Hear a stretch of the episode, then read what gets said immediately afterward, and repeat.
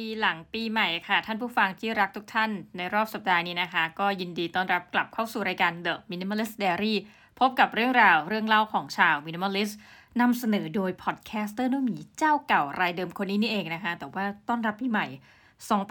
2566 อย่างเป็นทางการนะปี 2023 จริงๆแบบในหัวเนี่ยก่อนจะพูดต้องเรียงปีทั้งพุทธศักราชนะคริสต์ศักราชนิดนึงเพราะว่า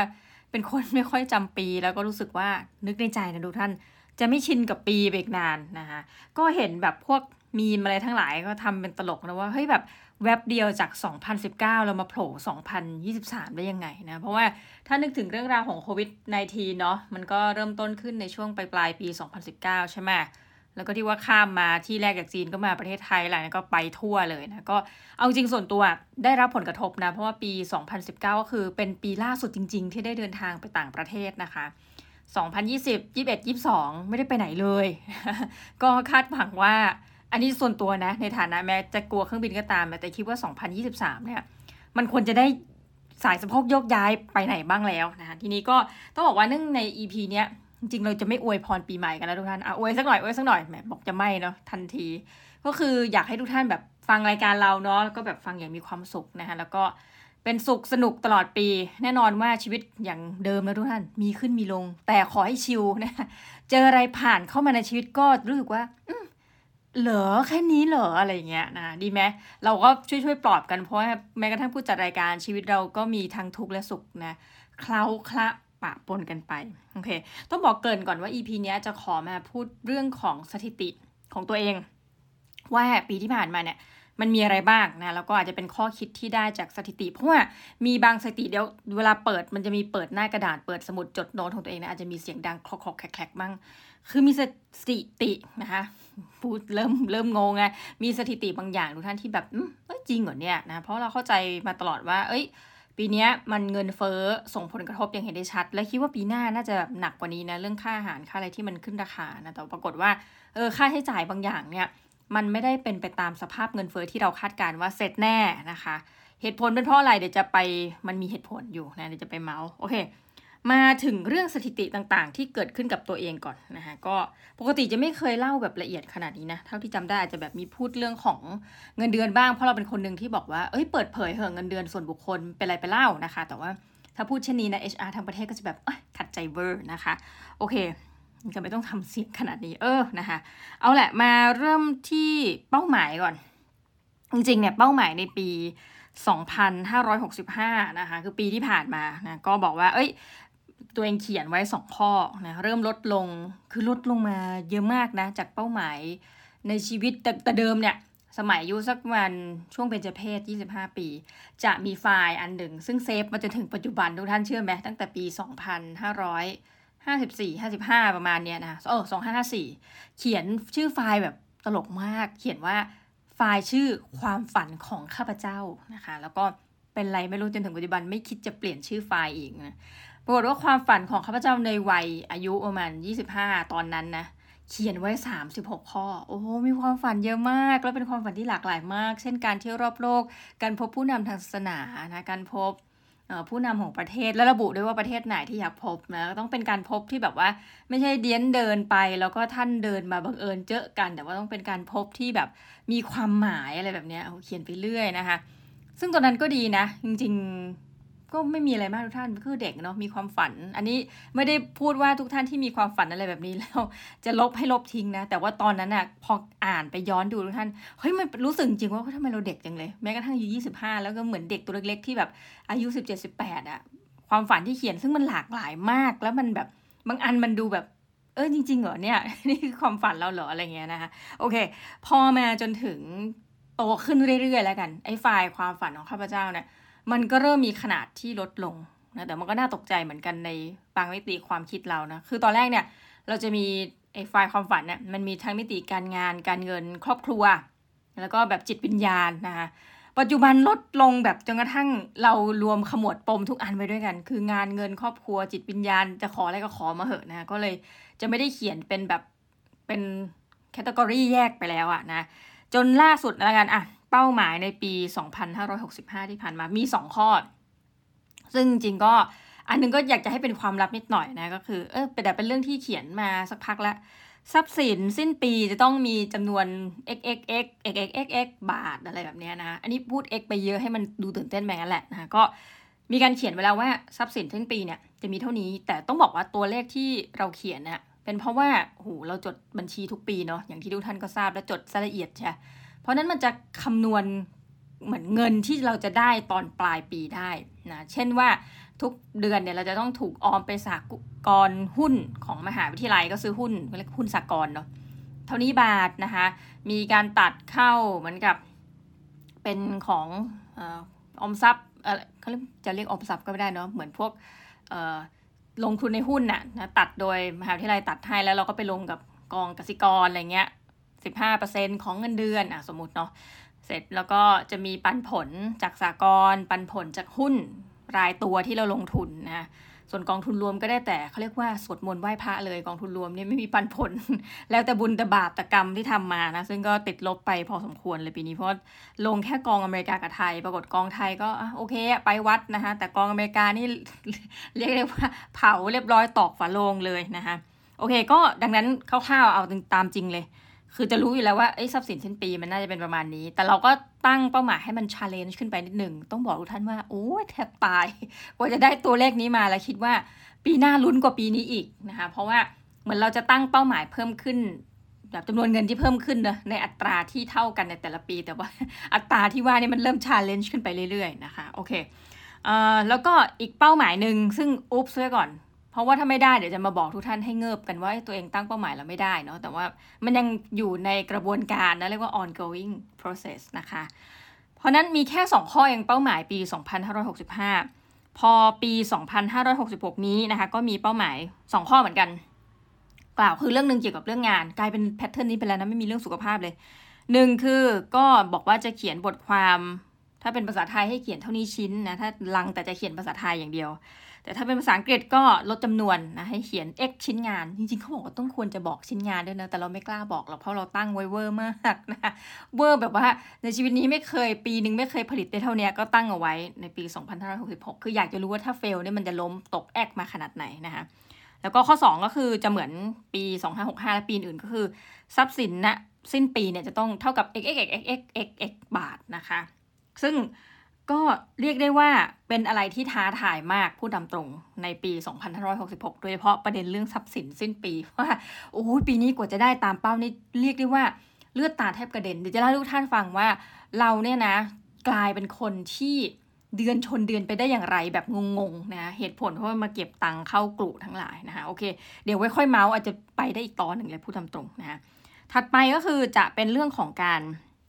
เดินทางแล้วกันไหนๆเกิดมาแล้วเรื่องของโควิด -19 ซึ่งส่งผลกระทบต่อเดียนนะคะส่งผลประโยชน์ ต่อเดียนโดยตรงโดยการไม่ได้ไปต่างประเทศเลยนะคะ ก็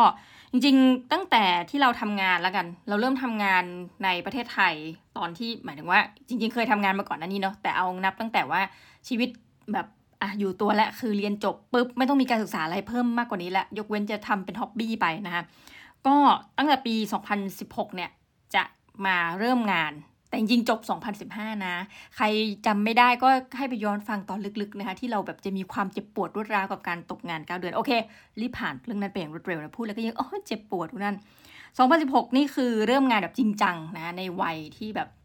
เออเรียกว่าไม่ใช่วัยหนุ่มวัยสาวแล้วนะวัยกลางคนเวรกรรมจริงๆนะเริ่มงานช้ามากนะคะ นับจากปี 2016 17 18 19 20 21 22นะก็เฮ้ยจริง ๆ คิดกลมๆ คือ 7 ปีเนาะแต่เผอิญ 2016 เนี่ย เราเริ่มงาน April Fool Day จ้า1เมษายนจะบ้าตายนะ เหมือนวันโกหกกับตัวเองว่าทำงานอยู่นะคะก็เอาเป็นว่าตั้งแต่ตรงนั้นจนถึงตรงนี้เนี่ยนะคะเกือบเกือบ7ปีแล้วกันใช้คำนี้เหลืออีกประมาณ1ไตรมาสจะครบ 7 ปีเนี่ยเราขึ้นเครื่องบินในฐานะคนโกเครื่องบินก็เลยทำสถิติตรงนี้ซะหน่อย มาทั้งสิ้น 49 ครั้งนะคะมาถึง 49 รอบการเดินทาง แปลว่าถ้าเป็นไฟล์จริง ๆ ก็คือ 98 ไฟล์ไปกลับเนาะโอ้ไม่กอดนะคะ 98 ครั้งในรอบเกือบ 7 ปีนะอะก็มีจะมีบางปีที่พีคแล้วพอโควิด -19 มาปุ๊บลดทันทีนะคะอะ ปี 2016 เนี่ยเดินทาง 5 ครั้งในประเทศทั้งหมดนะคะแล้วก็วงเล็บไว้ด้วยว่าออกเงินเอง 2 ครั้งจำได้เลย ลูกพี่ลูกน้องดันแต่งงานนะคะ อย่าเรียกว่าดันก็คือแต่งงานก็ต้องบินมาแล้วแบบเหมือนเพื่อนแต่งอะไรเงี้ยประมาณเนี้ยนะเอ่อ2017 นะคะ เดินทาง 10 ครั้ง ภายในประเทศ 8 ครั้ง แล้วก็ระหว่างประเทศ 2 ก็ไปฮันโนเวอร์เยอรมนีแล้วก็สหรัฐอเมริกานะท่านก็ฟังๆไปนะไม่มีอะไรก็จะทวนทวนตัวเองเฉยปี 2018 เดินทาง 12 ครั้งนะ เป็นภายในประเทศ 9 ครั้ง ระหว่างประเทศ 3 ครั้ง ไปเบอร์ลินนะคะไป KL ก็กัวลาลัมเปอร์แล้วก็ไป SG สิงคโปร์นะคะปี 2019 เออ เป็นปีที่แบบ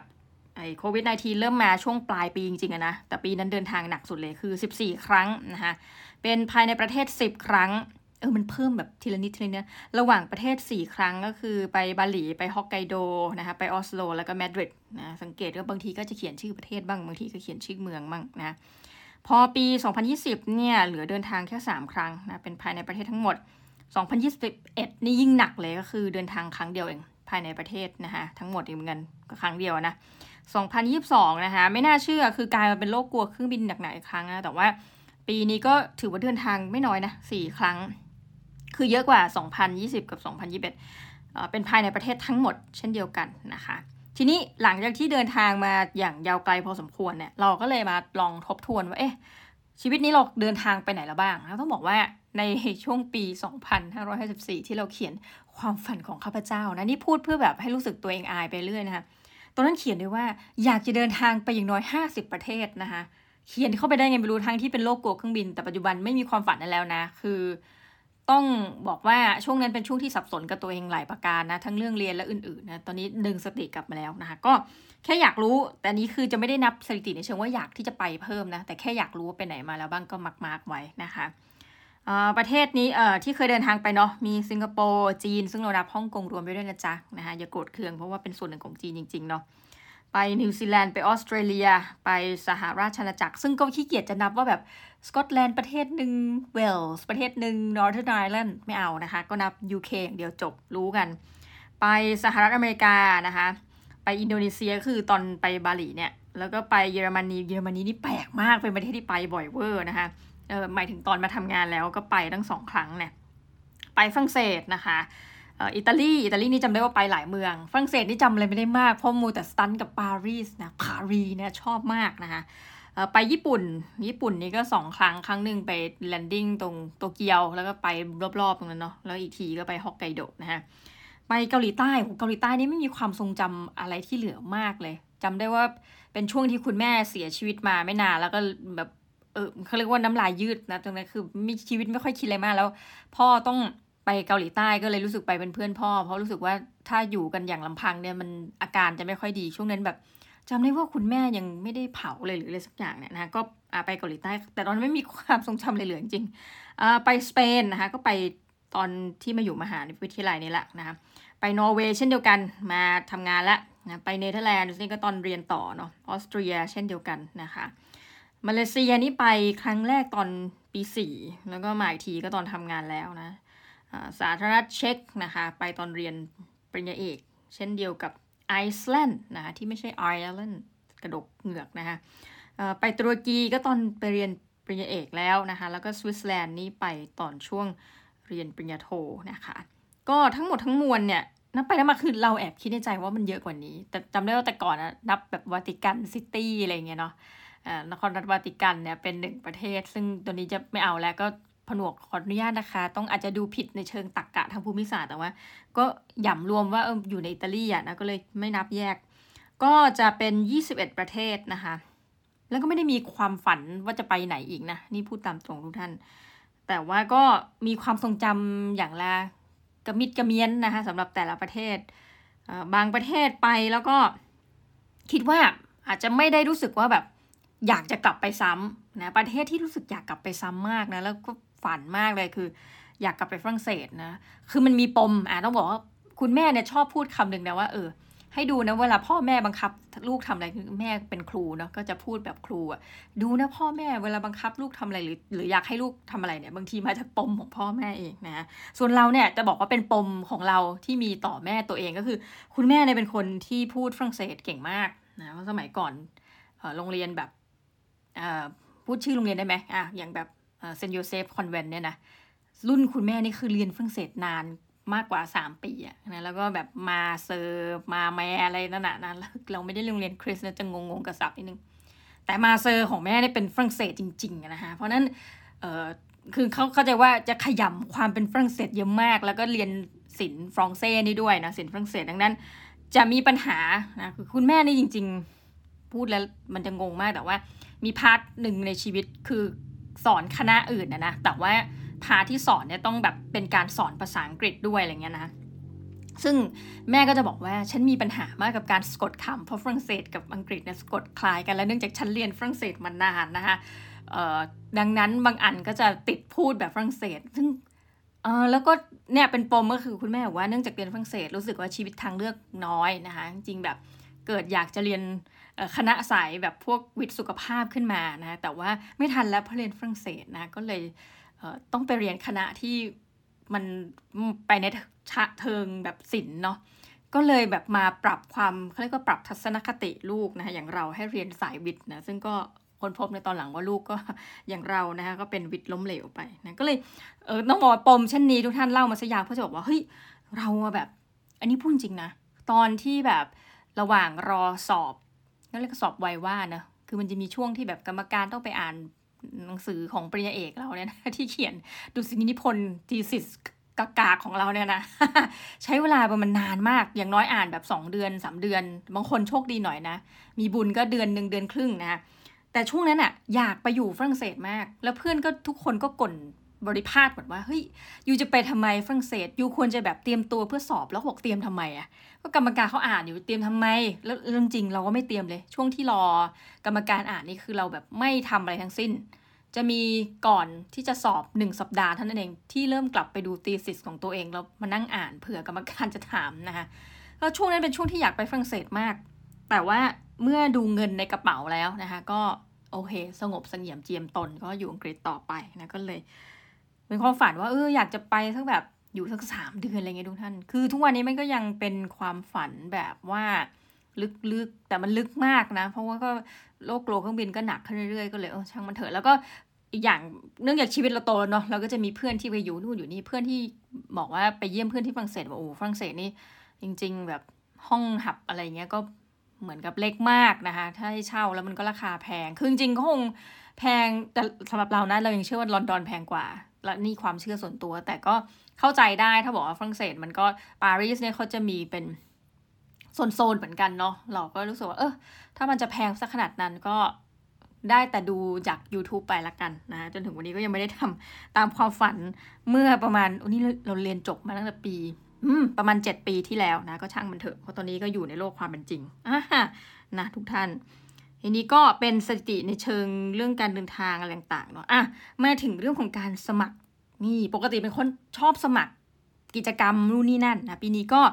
ได้เลิกนะคะสมัครไปทั้งสิ้น 19 กิจกรรมนะคะแต่ว่าไอสถิติที่ว่าได้กี่กิจกรรมเนี่ยมันยังเหมือนกับผลมันยังออกไม่หมดนะแต่ว่ารู้สึกว่าจะได้จาก 19เนี่ยได้ตอบรับและทำจริงเนี่ยมาประมาณ 4 อย่างเนาะที่เหลือก็ ตอบรับแล้วเราปฏิเสธไปบ้างนะหรือว่าไม่ได้เลยส่วนใหญ่ก็จะเป็นถูก rejected นะคะ ซึ่งก็เป็นเรื่องปกติของชะตาชีวิตเราอยู่แล้วนะคะ เอาละมาถึงเรื่องสถิติทางการเงินบ้างนะคะอันนี้ต้องขออนุญาตพูดนะว่าเป็นความเห็นส่วนบุคคลของเรานะคะแล้วก็เป็นการเปิดเผยข้อมูลท่านเชื่อหรือไม่นี้ไม่ใช่ปัญหาของอผู้จัดรายการนะแต่มาเล่าสู่กันฟังก็แล้วกันว่าเออชีวิตนี่มันก็มีขึ้นมีลงอะตั้งเป็นข้อสังเกตนะคะ ซึ่งต้องบอกว่าการลงทุนมีความเสี่ยง ผู้ลงทุนควรศึกษาก่อนนะคะแล้วก็เรียนไม่ได้มีใบเซอร์ในการแนะนำเรื่องการลงทุนใดๆทั้งนั้นนะคะแต่ว่าปีนี้ก็เป็นปีที่มีเงินเพิ่มแต่ขาดทุนกล่าวคือว่าจริงๆ เราควรจะมีเงินเพิ่มมากกว่านี้ ถ้าเราไม่ขาดทุนหุ้นกองทุนรวมนะของสหรัฐอเมริกาไปเสียก่อนนะคะ แต่ว่าในภาพรวมก็เงินขึ้นเลยเป็นที่มาที่ว่ามูลค่าทรัพย์สินที่เราวาดฝันไว้ตอนต้นปีอะหรือว่าแม้กระทั่งปลายปีที่แล้วที่แบบ ตั้ง target เอาไว้นะ ก็เป็นจริงนะคะแต่ว่าเป็นจริงแบบหืดขึ้นคอมากนะคะทีนี้เราก็จะมีอย่างปันผลเนี่ย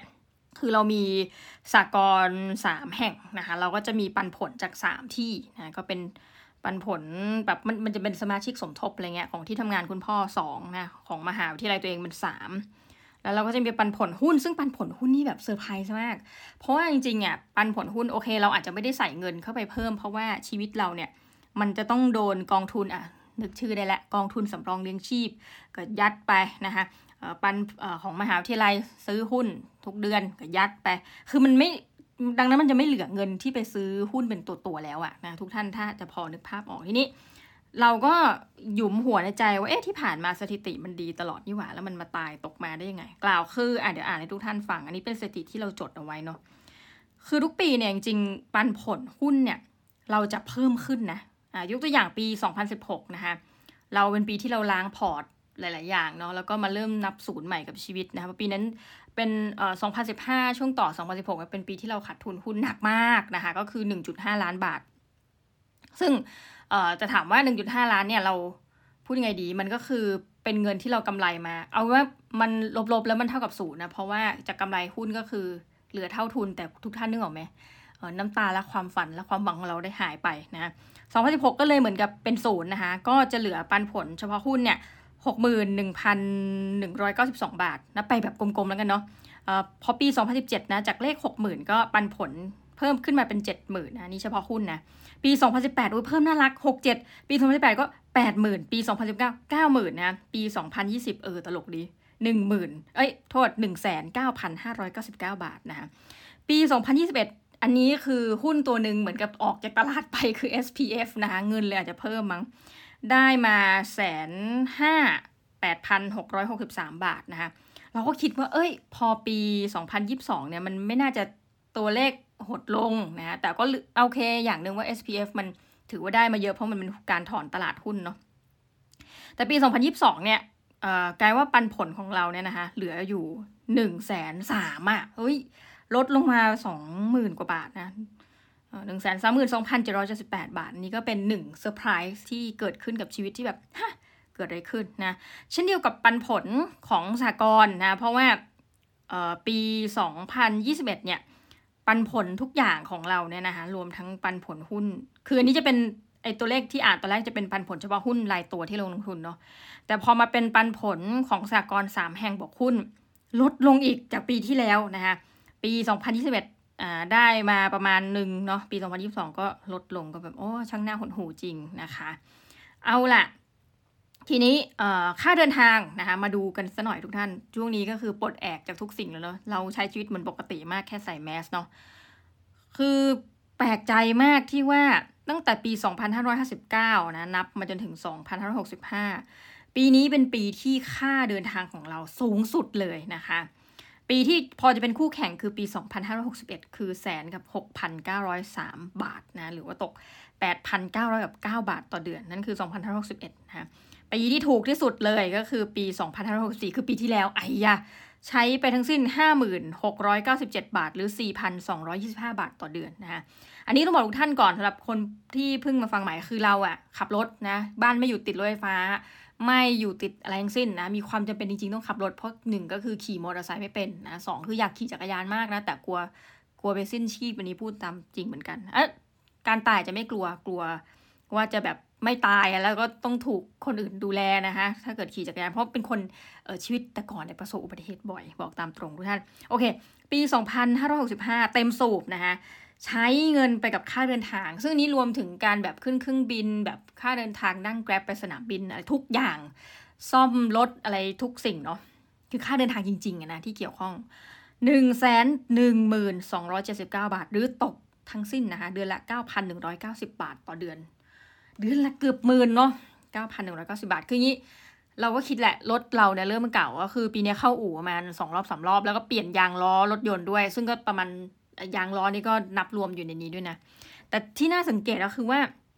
อาจจะมีคนว่า เอ้า เฮ้ย เวลาคนชอบพูดใช่ไหมในอะไรก็ตามไปเฮ้ย รถเก่าแล้วมันเริ่มไม่น่ารัก มันต้องซ่อมบ่อยซื้อรถใหม่ดีกว่าอะทุกท่าน ขอโทษนะ รถเก่านี้ ยัง 9,190 บาท นี่คือซ่อมเยอะมากนะ ซ่อมศูนย์ด้วยสองครั้ง แล้วอีกครั้งหนึ่งก็ไปซ่อมอู่นะเพราะไม่ทันแล้วอะไรเงี้ย แต่ว่าถ้าท่านซื้อรถใหม่นะ มันจะมีค่าผ่อนรถบวกค่าเข้าอู่เช็คระยะเช็คบ้าเช็คเบาะต้องประทานโทษไม่สุภาพไปแล้ว เพราะนั้นฝันไปเถอะว่าจะให้ซื้อรถใหม่นะ จะใช้คันนี้จนกว่ามันจะตายไปข้างหนึ่งนะก็แต่ก็เยอะนะตกใจเหมือนกัน เอาละ ถัดไปนะคะมีค่าเสื้อผ้าค่าเสื้อผ้านะคะสำหรับเฮ้ยคนฟังบอกเฮ้ยมินิมอลเลสไหนว่ามันไม่ซื้อของนะคะปีนี้คือข่าวลายว่าทนต่อไปไม่ไหวแล้ว เสื้อผ้ามันซ้ำแล้วเป็นขุยมาก ก็เลยไปจัดการซื้อเสื้อผ้าใหม่นะคะก็ประกอบไปด้วยนี่จำแม่นเลยนะเสื้อประมาณห้าเออดันจำแม่นแล้วลืมละห้าถึงอ๋อเสื้อเจ็ดตัวนะคะกางเกง ทำงานเนี่ยประมาณห้าตัวนะแล้วก็ประธานโทษจะต้องพูดว่าพวกเครื่องเสื้อในอะไรเงี้ยชุดชั้นในทั้งหลายเนี่ยนะคะก็หมดไปทั้งสิ้น เฉพาะค่าเสื้อผ้านะ ทั้งปีก็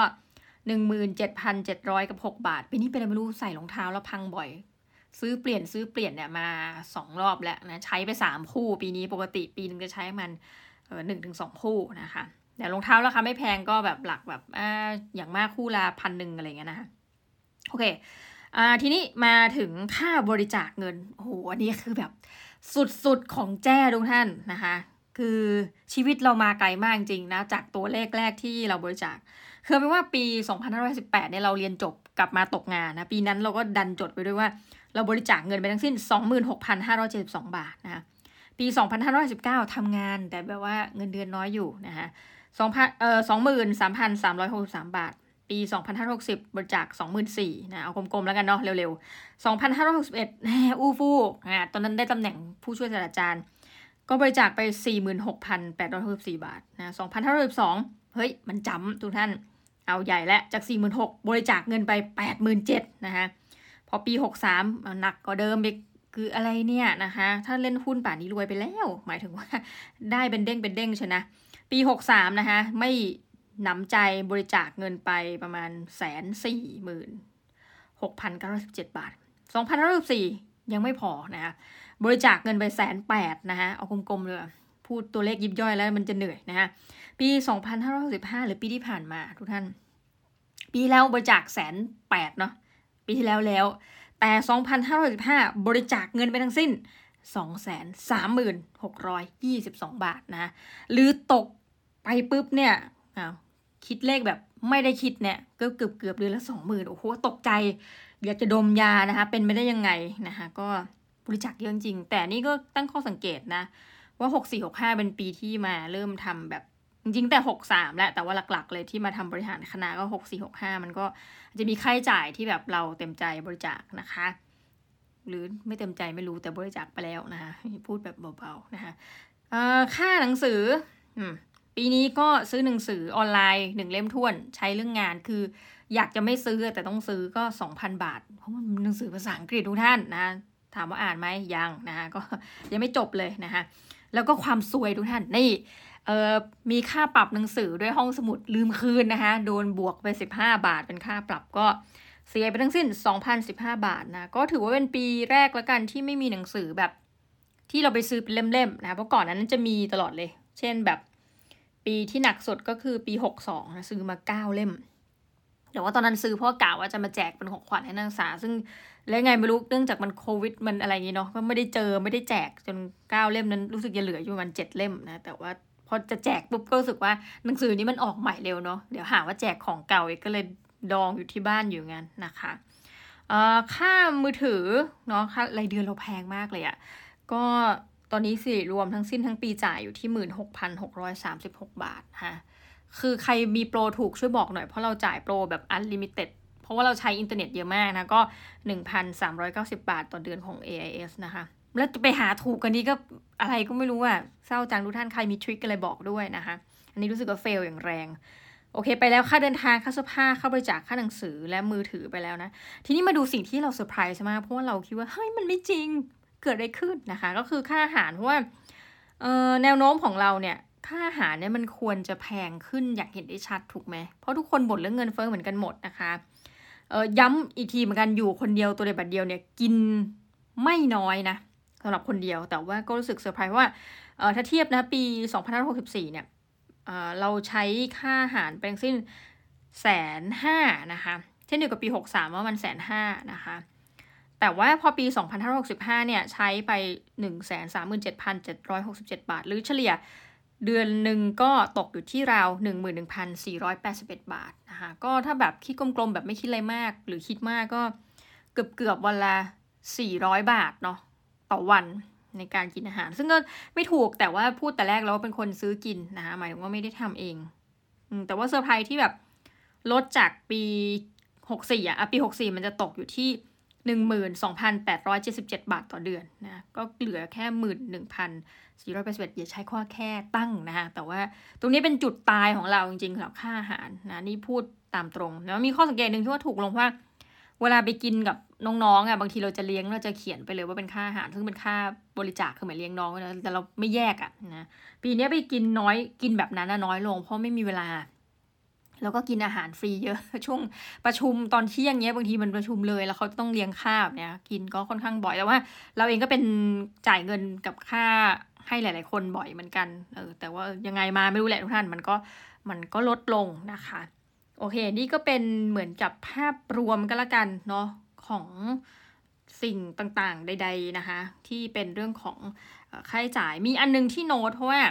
พิ่งเลี้ยงหมาเนาะโดยที่แบบมาหมานี่มาแบบงงๆ เพราะเป็นอะไรที่แบบอันแพลนนะคะเผื่อทุกท่านอยากจะรู้ว่าหมาตัวหนึ่งเนี่ย อันนี้เป็นสุนัขพันธุ์ปอมตัวเล็กนะคะ หรือเวลาคนเจอก็จะเรียกน้องนะคะ ถ้าใครอยากรู้ว่าเราเนี่ยเสียให้น้องไปเท่าไหร่แล้วนะคะสูญเสียกันไปเท่าไหร่ ก็ต้องบอกว่าน้องเนี่ยค่าตัวเขาห้าพันบาทค่อนข้างจะราคาถูก เพราะเรื่องมันยาวมากถ้าเล่าได้อีกตอนนะแต่ว่า ปีได้น้องเมื่อปี 2021 ตอนช่วงกลางปี ปีนั้นคือหมดไปเยอะหน่อยนะน้องเข้าโรงพยาบาลบ่อย ก็ปีแรก 34,517 บาทนะรวมค่าตัวน้องนะคะพอมาปี 2022 คือปีที่ผ่านมาเผอิญคนช่วยเลี้ยงเยอะอะดิ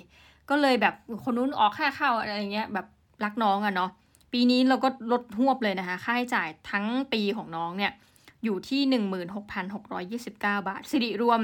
อยู่กับน้องมาประมาณปีครึ่งนะคะใช้จ่ายไปแล้ว 51,146 บาทกับน้องนะคะ ก็ใครที่รักหมาก็ลองดูไว้นะ ท่านกรุณาคิดก่อน จะเลี้ยงสุนัขนะคะ ว่ายังไงเนาะอันนี้ก็จะเป็นค่าหนึ่งที่แบบเราอยากจะโน้ตไว้ส่วนเออมีอันนึง ซึ่งเกี่ยวกับทุกท่านนิดหน่อยนะก็คือเรื่องของค่าใช้จ่ายด้านพอดแคสต์นะคะ ซึ่งเราต้องจดไว้เพราะว่าเราต้องพยายามที่จะสร้างไรายได้จากพอดแคสต์เพื่อมาถ่วงดุลสิ่งที่เราเสียไปอะนะเราก็เลย เออจะเห็นได้ว่าเราไม่เคยรับบริจาคจากท่านผู้ฟังนะ แต่ว่าเผื่อใครมีอะไรจ้างเรามาอย่างเงี้ยเราก็จะจดจดจดไว้นะเพื่อจะดูว่าไอ้ตกลงทำมานี่ขาดทุนหรือกำไรนะแต่ในเชิงถ้าบวกค่าแรงน้องๆด้วยนะ่ะน่าจะขาดทุนเพราะคนช่วยกันเยอะมากหมายถึงคนจัดรายการอะไรเงี้ยนะแต่ว่าอะทั้งหมดทั้งมวลอะเราเริ่มจัดพอดแคสต์เนี่ยปีคศแล้วกันเนอะ2017 นะคะ2017 ถึง 2022 เนี่ย ใช้เงินไปแล้วเกี่ยวกับพอดแคสต์ทั้งสิ้นทำไม่ว่าเป็นการจ้างส่วนใหญ่คือการจ้างงานแหละ แล้วก็เว็บไซต์บ้างค่า SoundCloud รายปีนะคะสามแสนสามหมื่นสองพันแปดร้อยยี่สิบแปดบาทนะคะ ปีที่ผ่านมาใช้ไปทั้งสิ้นห้าหมื่นเจ็ดพันห้าร้อยสิบเอ็ดบาทนะ ที่อยู่อย่างนี้นะคะก็คือทุกเดือนเราจะต้องจ่ายน้องคนหนึ่งในการตัดสามพันบาท แต่ปีนี้ก็บางทีถ้า เกินจากที่ตกลงกันไว้ เราก็จะให้เขาเพิ่มนะ มันก็เป็นที่มา ก็จะบวกไปกับค่า SoundCloud นะคะเรามีเว็บไซต์ที่ต้องเมนเทนตามสัญญาที่เราไปรับทุน Human 4.0 มาด้วยนะว่าแบบต้องคงเว็บไซต์ไว้ 1 ปีเช่นเดียวกับ True ที่แบบเขาให้เราไปสัมพันธ์เรื่องหนังเรื่องอะไรเงี้ยที่เขาเป็นเจ้าของลิขสิทธิ์เนาะก็จะมีค่าใช้จ่ายตรงนี้นะคะ ซึ่งที่คือมือนต้องคงเว็บไซต์ไว้ซึ่งค่าเว็บไซต์นี่แพงนะปีหน้าจะเลิกแล้วนะคะ ก็เลยกลายว่าโหปีที่ผ่านมา 57,511 บาทนะคะ แต่ว่าถามว่าในภาพรวมนะใช้ไปแล้ว 3 0 0แสนกว่าบาททุกท่านที่ดูซิงานอดิเรกชิ้นหนึ่งนะแต่ถามว่าโอเคสำหรับรายรับพอดแคสต์ก็ยังเกินอยู่นะคะก็ก็เรียกได้ว่าเอาจริงถ้าไม่มีรายรับเพิ่ม อันนี้แบบพูดแบบไม่ได้โลกสวยนะทุกท่านคือเออเราอาจจะแบบอีกแค่หนึ่งปีนะคะก็คือรวมปีเนี้ย2023นะก็หลังจากนั้นจะเริ่มขาดทุนล้วนะแต่ว่า เราก็ยังไม่ได้คิดอะไรมากอะพูดตามตรงถ้าแบบเชิงธุรกิจเนี่ยเราคงขาดทุนย่อยยับเนาะแต่ว่าที่ไม่ได้คิดอะไรมากเพราะเราสึกว่าเราจอยกับการทำนะคะแล้วก็เออมีอันนึงน่าสนใจคือปีนี้เราทำรายการหนึ่งเพิ่มขึ้นมา มันก็จะเป็นค่าตัดที่จ้างน้องอีกคนหนึ่งเนี่ยเดี๋ยวนี้มีคนตัดสองคนฟังดูองค์กรยิ่งใหญ่มาก มีคนช่วยเยอะนะ ก็ไปจ้างนักศึกษาตัดก็รายการชื่อธรรมดาสามัญเออฝากทุกท่านไปกดติดตามสับตะไคร้ด้วยนะคะก็จะค่อยๆ ทยอยมาประมาณอาทิตย์ละเทป เป็นรายการธรรมะนะจากพระอาจารย์ที่เราแบบเออฟังแล้วเกิดศรัทธาท่านนะท่านอาจจะพูดเออเรื่องมะโหทุกวันนี้ยังอ่านจำไม่ได้ มโนมยิทธิอ่าประมาณเนี้ยท่านจะสอนกรรมฐานสอนอะไรแบบเนี้ยเกิดใครเป็นสายนี้นะ เราก็เรียนเชิญนี่ถือว่าเป็นการบอกทุกท่านด้วยใจจริงนะก็รายการชื่อธรรมดาสามัญคือเราพยายามไม่ให้เอามาเกี่ยวข้องกับ Infinity Podcast เพราะว่าเดี๋ยวอันนี้กลัวหลายอย่างกลัวจะหาว่าเราแบบ ไปได้เรียกว่าเป็นผลประโยชน์หรือเปล่าไปทำจริงตั้งใจทำให้ทำให้แบบไม่คิดค่าใช้จ่ายแล้วเราเสียค่าตัดเนาะค่าจ้างน้องเขาไปตัดด้วยแต่ว่า อยากให้มันเป็นรายการที่เอกเทศอะพูดตรงๆ เพราะคือจะมาใส่ใน Infinity Podcast มันก็แปลกๆดูท่านนึกออกไหมนะคะก็แต่ว่าหลีกเลี่ยงไม่ได้ เพราะมีอันนึงที่ต้องใส่ เพราะว่าเราก็เลยใส่ที่ซาวคลาวไปด้วยนะคะ แต่ที่เหลือเนี่ยก็จะเอกเทศ แยกออกหมดเลย เพราะอย่างซาวคาวมันเสียเงินเนาะในในมี Infinity Podcast ก็ใส่แปะเข้าไว้ แต่ปัจจุบันคนฟังจากซาวคาวค่อนข้างน้อยนะ แต่ส่วนตัวอยากจะแค่เก็บไฟล์ไว้หลาย ๆ ที่เผื่อแบบบางไฟล์มันเกิดแบบลมหายตายจากไปอะไรเงี้ยก็ยังจะมีสักแหล่งหนึ่งที่ยังคง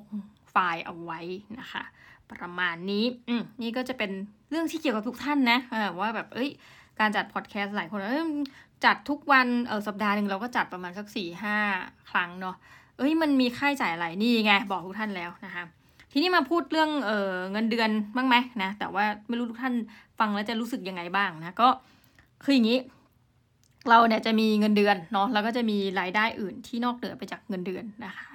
เอออย่างเงินเดือนปีนี้เนาะถ้าแบบเต็มเต็มแหมนี่ขออนุญาตเผื่อท่านสนใจงานอาชีพแบบเรา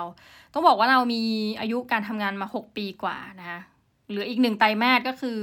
สมมติสิ้นเดือนมีนาคมเนี่ย ก็จะทำงานครบ 7 ปีนะคะ แต่ว่าวุฒินี้ที่มันองค์กรเขาต้องการเนี่ยเดี๋ยวนี้เขาต้องการวุฒิปริญญาเอกนะก็เผื่อท่านแบบดูแล้วไม่น่าทำก็อะไรก็เป็นสิทธิ์ของท่านนะคะเอาผู้กลางๆแล้วกันเราไม่เคยบอกชื่อมหาวิทยาลัยเนอะนะคะอะที่เราทำงานนะก็ถือว่าเป็นมหาวิทยาลัยแห่งหนึ่งนะคะในประเทศอาเซียนนะคะ ก็เเงินเดือนเต็มๆเนี่ยเอาตัวเลขกลมๆแล้วกันเนาะ ให้ดูไม่น่าเกียดนะเออก็จะอยู่ที่ประมาณ 9 0 0แสนกว่าบาทนะคะต่อปีนะคะ แต่นี้จะเป็นเงินเดือนที่แบบมันสามารถมีขึ้นหรือมีลงได้อ่าต้องบอกว่ายังไงยกตัวอย่างเช่นนะคะอย่างเราเนี่ยทำบริหารก็จะมีค่าการทำบริหาร เช่นเป็นตำแหน่งอะไรอย่างเงี้ยให้ด้วยนะคะแต่ว่ามันก็จะมีเงินมันก็จะเรียกว่าเป็นเงินเดือนก็ไม่ถูกนะจริงเงินเดือนเนี่ยก้อนหนึ่งนะแล้วก็จะมีค่าตำแหน่งทางวิชาการ แต่นี้มันก็ทุกคนก็จะนับว่าเป็นเงินเดือนอะนะ ก็อีกก้อนหนึ่งก็ต้องบวกเข้าไปนะแล้วก็บวกค่าบริหารก็เลยตกหยุ่มๆประมาณ9 0 0แสนกว่าบาทนะแต่ว่าวันเมื่อหักประกันสังคมนะหักภาษีไปแล้วเนี่ยก็จะเหลืออยู่ที่ประมาณ8ปดแสนหกนะคะก็กลมๆก่อนเนาะแต่ว่ากรณีที่หักทุกอย่างนะคะก็คือหมายความว่าหักกองทุนสำรองเลี้ยงชีพไปแล้วนะคะหักประกันสังคมหักภาษีเนี่ยก็จะเหลือ7จ็ด แสนหกหมื่นเก้าพันกว่าบาทนะคะ ซึ่งจริง ๆ ถามว่าเงินเดือนนี่มันเยอะไหมนะเราจะบอกทุกท่านเลยนะว่าถ้าใครไม่ระวังเนี่ย ก็อาจจะคิดว่าเราเราไม่รู้อะเราบอกทุกท่านไม่ได้ว่ามันเยอะหรือมันน้อยท่านก็ไปคิดเอาเองนะแต่ว่าสำหรับเราอะ เราจะต้องคิดว่าเฮ้ยชีวิตเราเราไม่มีบำนาญแล้วไงดังนั้นหมายความว่าจะได้เท่าไหร่ก็ช่างเหอะ ท่านต้องเก็บอะนะเพราะว่าเขาก็จ้างท่านถึงอายุอย่างมากหกสิบถ้าท่านไม่มีเรื่องมีราวอะไร คือหวังว่าจะไม่มีเรื่องมีราวอะไรเงี้ยเขาจะจ้างท่านไปเรื่อยๆถึงตอนนั้นนะแต่ว่าโลกนี้อะไรมันก็ไม่แน่นอนทุกท่านอะว่าไหมทีนี้เเราก็เลยจะต้องบอกว่าทุกปีเนี่ยเราจะมีเงินอื่นรายได้อื่น ซึ่งเกี่ยวกับเรื่องงานทั้งนั้นยกตัวอย่างเช่น การบรรยายทั้งหลายเนี่ยนะคะส่วนใหญ่จะเป็นบรรยายเกี่ยวกับเรื่องงานทั้งนั้น เป็นผู้ทรงคุณวุฒิอ่านประเมินบทความ ซึ่งส่วนใหญ่วงเล็บเราให้ผ่าน แล้วก็แบบแก้ไขแบบมีเงื่อนไขนี่บอกไว้ก่อนเป็นคนใจดีนะคะบางอันที่แบบโอ้ต้องแก้หนักๆเลยอะไรเงี้ย เราก็จะให้ผ่านอยู่ดีนี่นะคะส่วนใหญ่ส่วนใหญ่เอางี้แล้วกัน เพราะถือว่าเขาอุตส่าห์เขียนมาแล้วฮ้ยอันนี้ควรพูดไหมเนี่ยนะอะไปต่อนะก็อารมณ์ว่าเป็นจะดีนะฮะอะก็ปีนี้จะเป็นเงินรายได้พิเศษเนี่ยได้น้อยกว่าทุกปีโอ้ยเครียดนะฮะก็ไอเงินเดือนกลมๆมันก็เก้า xxx ใช่ไหมปีนี้เงินรายได้อื่นเนี่ยอยู่ที่หนึ่งแสนสี่หมื่นห้าพันห้าร้อยหกสิบสองบาทนะคะ อันนี้ก็คือหักภาษีแล้วด้วยเนาะแหมก็น้อยเพราะว่าปีก่อนหน้านั้นสองปีเนี่ยเออแปลกใจเหมือนกันว่าทำไมปีนี้มันถึงแบบแปลกๆมีอาการหยุมหัวตัวเองอ๋อเพราะปีอื่นเยอะกว่านี้นะคะคือเอางี้แล้วกันตั้งแต่ทำมาเนี่ยไอรายได้อื่นเนี่ยปี 2016 กับ 2017 เราพลาดเราไม่ได้จดไว้นะคะพอปี 2018 เฮ้ยได้สติมันต้องจดไปด้วยนี่หว่านะปี 2018 เนี่ยรายได้อื่นเนี่ยอยู่ที่ 30,000กับ864 บาทเท่านั้นเองนะคะพอปี 2019 เนี่ยอยู่ที่ สองแสนหนึ่งหมื่นเจ็ดพันสี่ร้อยห้าสิบบาทนะคะสองพันยี่สิบสามแสนหกกลมๆสองพันยิบเอ็ดลดลงไปนิดนึงนะคะเป็นสามแสนสี่แต่พอมาปีสองพันยิบสองท่านเหลือเหลือแสนสี่เนี่ยจากสามแสนสี่โอ้โหกาพุ่งลงดิ่งหวบนะคะเรียกได้ว่าลดลงเกินครึ่งนะคะก็เกิดอะไรขึ้นกับชีวิตอยากจะร้องไห้นะคะ มันก็เลยเป็นที่มาเออทำไมปีนี้มันดูตึงๆนะแหมอยากเล่าทุกท่านฟังมากเรื่องถึงความลำบากของเรานะคะอะสถิติถัดไปพอดแคส ไม่เกี่ยวข้องแล้วนะ พอดแคสต์ที่จัดนะคะปี 2022 เนี่ย จัดไปทั้งสิ้นอันที่จัดเองนะ แล้วก็จัดร่วมกับพี่โสพลอะไรเงี้ย 152 ตอนนะคะ เราเรียกเป็นเทปโบราณไหม episode 152 episode นะทำให้ตั้งแต่ปี 2017 เนี่ย ที่เราเริ่มจัด Infinity Podcast เริ่มก่อตั้งช่องเนี่ย เราจัดของเราเองโดยที่มีเราอยู่เนี่ยในนั้นนะคะ665 episode แล้วทุกท่านเยอะไหม นะคะหนังสือที่อ่านอ่าสถิติถัดไปนี่มีทั้งเรื่องเงินและไม่ใช่นะคะเออหนังสือเนี่ยก็ถือว่าเป็นปีที่เริ่มจะคงตัวแล้วมั้งนะคะปี 2564 เนี่ย อ่านไป 56 เล่มนะคะพอปี 2565 อ่านไป 58 เล่มนะคะ อ่านต้องเรียกว่าอ่านฟรีไปกี่บาท เราก็วิธีการเราคือเวลาอ่านเสร็จเราจะบวกด้วยว่า เอ้ยค่าหนังสือเต็มๆนะแบบยังไม่หักลด 10%เพราะว่าเราถือว่าเราสั่งซื้อเข้าห้องสมุดอะไรแบบนี้เนาะ เป็นราคาเท่าไหร่ที่เราอ่านฟรีไปนะจากมูลค่าเต็มของมันแบบไม่ลดนะ เอาตามราคาปกเลย ก็เท่ากับอ่านฟรีไป 16,225 บาทไม่มันมีความสุขนะ แต่ว่าถูกปรับไป 15 บาทด้วยเนาะ16,225 บาทนี้นะคะ ตั้งแต่ปีที่เรากลับไทยมา ซึ่งนี้เราก็นับยาวเลยนะอ่าน TK Park สมัยก่อน 2,558เนี่ยถึง 2,565 เราอ่านฟรีมาแล้วทั้งสิ้นนะคะ 97,837 บาท จริงๆเนี่ยถ้ามีชีวิตอยู่นะไปจนกระทั่งตายจากกันไปเนี่ย เราอยากที่จะมีความหวังว่าจะอ่านฟรีสักสามแสนบาท ตอนนี้ไปประมาณเกือบหนึ่งในสามแล้วนะเก้าหมื่นเจ็ดพันกว่าบาทแล้วนะก็ แต่ถ้าเป็นเชิงสถิติปีที่อ่านเยอะสุดเนาะแต่ส่วนใหญ่มันทำงานแล้วทั้งนั้นอะคือปี 2561 ไม่รู้เป็นบ้าอะไรนะคะ ต้องใช้คำนี้เลยปีนั้นอ่านเยอะสุด ทั้งที่เราก็รู้สึกว่าเราไม่ได้ว่างขนาดนั้นด้วยนะออยู่ที่ 87 เล่มนะ แต่ปีที่อ่านน้อยสุด อย่างไม่น่าเชื่อคือปี 2563 อายจังนะคะปี 63 อ่านไปแค่ 18 เล่มอ่านฟรีไป 4,293 บาท น้อยที่สุดเลยนะ ปีที่อ่าน 87 เล่มนั้นได้อ่านฟรีไป 21,132 บาทแน่ก็ถือว่าประหยัดไปเยอะนะตั้งแต่ 58 ถึง 65 นี่ประหยัดไปเกือบแสนบาทแล้วทุกท่านนะว่าไปเรื่อย ส่วนจำนวนของที่ซื้อนะคะ ปีนี้ก็ถือเป็นปีที่ อับอายอ่าต้องใช้อับอายอย่างยิ่งเพราะว่าเราจัดรายการพอดแคสต์เนี่ยแต่เราเห็นตัวเลขละเราจะซื้อประมาณนี้ทุกปีเลยนะก็จะอยู่ที่ 2,565 นะคะ ซื้อของไปทั้งสิ้น 70 ชิ้นนะทุกท่านทุกท่านอยากจะเลิกฟังรายการเราไหมถึงจุดนี้ แต่เราจะอธิบายว่า 70 ชิ้นที่ว่านี้ได้แก่อะไรบ้างคร่าวๆแล้วกันนะถ้าอย่างที่บอกปีนี้ซื้อเสื้อผ้าเยอะนะเพราะว่าไอตัวเดิมเป็นขุยทุกท่านเห็นใจเราเถอะนะรวมทั้ง พวกเสื้อในอะไรเงี้ยมันจำเป็นละนะเชื่อเรา trust me นะแล้วก็รองเท้าปีนี้รองเท้าพังบ่อยนะเราตั้งข้อสังเกตนะคะอยากบอกแบรนด์ที่เราใส่ประจำมากเลยว่าท่านทำอะไรกับรองเท้า บางทีซื้อมาแบบสองเดือนพังแล้วนะคะแต่ว่าไอ้เจ็ดสิบที่ว่าเนี้คือเราจะเป็นมีข้อหนึ่งที่เราใช้บ่อยจากการที่เราชอบขีดขีดเขียนเขียนเนี่ยคือเราจะใช้ไฮไลท์นะปีนี้เราซื้อไฮไลท์มา 12 แท่งนะก็รวมไปใน 70 ชิ้นที่ว่านี้ด้วยนะคะนอกจากนั้นปีนี้อยู่ดีๆไฟในบ้านอะ่ะ มันดับเยอะนะเราก็เลยไปซื้อซื้อไฟอะ่ะมาเปลี่ยนนะเราก็นับด้วยนะไฟลูกๆกลมๆอะไรเงี้ยก็ซื้อมาประมาณสี่ห้าอันแล้วที่เปลี่ยนปีนี้เปลี่ยนเยอะจริงไฟบ้านนู่นนี่นั่นนะคะ แล้วก็จริง ๆ ปี2566ทุกท่าน คิดว่าจะไม่ต้องซื้ออะไรปรากฏว่าหนึ่งมกราคมที่ผ่านมานะคะน้องที่เขาทำความสะอาดบ้านบอก อาจารย์นะคะเขาเรียกเราอาจารย์ อาจารย์คะเตารีดพังแล้วค่ะอาจารย์ มีน้ำแล้วพ่นมาแล้วมันเปื้อนเสื้อเป็นสีเหลืองๆหมดแล้วค่ะหนูว่าจะบอกหลายทีแล้วเป็นตะกันเป็นอะไรเงี้ยนะคะมันมันเริ่มพังมานานแล้วค่ะ แต่ตอนนี้มันพังสมบูรณ์แบบนะหนึ่งมกราก็ที่ผ่านมาได้เลิกซื้อเตารีดใหม่อีกนะคะก็จะเป็นอย่างนี้ทุกท่านคือโดยเฉลี่ยแล้วตั้งแต่หกศูนย์หกหนึ่งหกสองถึงหกห้านะคะ เราก็จะซื้อของมาใหม่เนี่ย พื่อทดแทนของเก่านะ โดยเฉพาะปากกาปีหนึ่งนี่ใช้ประมาณสิบกว่าแท่งอะนะ ปากกาดำเนี่ย ก็จะตกอยู่ที่เนี่ยหกถึงเจ็ดสิบชิ้นไม่น้อยเลยนะคะแต่ว่าถ้าไปดูว่าเป็นแต่ละอันเป็นอะไรเนี่ย มันก็คือของที่เสื่อมตามกันเวลารองเท้านี่ทำไปเล่นนะเปลี่ยนบ่อยslipper ที่ใส่ในบ้านด้วยเพราะตอนนี้มีหมาแล้วหมาชอบกัดอีกนะแล้ว slipper ก็แบบเยินแล้วก็ต้องซื้อใหม่นะแบบนั้น ดังนั้นก็ต้องขออภัยนะในฐานะ minimalist เกริ่นออกเลย เกริ่นออกตัวก่อนเลยว่าขอโทษทุกท่านนะคะ ก็มันเป็นชิ้นนี้ทุกท่านจะให้ทำไงได้เนาะเราก็ยอมรับในข้อได้จริง แต่ว่าถามว่าทุกชิ้นได้ใช้ไหมได้ใช้นะคะ มีปีนี้ก็เปลี่ยนหลายอย่างเนาะสายฝักบัวพังอะไรเราก็จะต้องเปลี่ยนนะคะ เป็นต้นนะไปหมดแล้วเนาะเออค่าไฟบ้านเอ้ยมีอันนึงอยากเสริม เพราะตั้งข้อสังเกตมือนว่าเออแต่ละเดือนนี่มันแปลกๆฮะค่าไฟบ้านนะ ปีนี้ที่ถูกสุดก็คืออยู่ที่หกร้อยี่สิบสี่บาท แบบอยู่คนเดียวนะเดือนที่แพงสุดอยู่ที่เดือนกรกฎาคม ซึ่งมันก็เป็นโซนแบบหน้าร้อนหน้าฝนอะไรอย่างนี้เนาะสองพันสี่ร้อยสิบแปดบาทนะคะทั้งปีเนี่ยค่าไฟอยู่ที่สองหมื่นหนึ่งพันห้าร้อยกับสองบาท ก็เกือบเกือบเกือบสองพันเนาะนะทุกคนบอกเกือบเกือบสองพันยังไงถ้าสิบสองสองก็ยี่สิบสี่แต่ว่าเราก็กลมๆให้ทุกท่านเนาะสองหมื่นหนึ่งพันห้าร้อยสองบาท ค่าน้ำนี่มันแปลกๆเหมือนกัน คือมันหกสิบสี่บาทมาหลายเดือนแล้ว ประหนึ่งว่าเราไม่อาบน้ำแต่ว่าเราก็งงว่ามาดเขามีอะไรผิดปกติหรือเปล่านะ ก็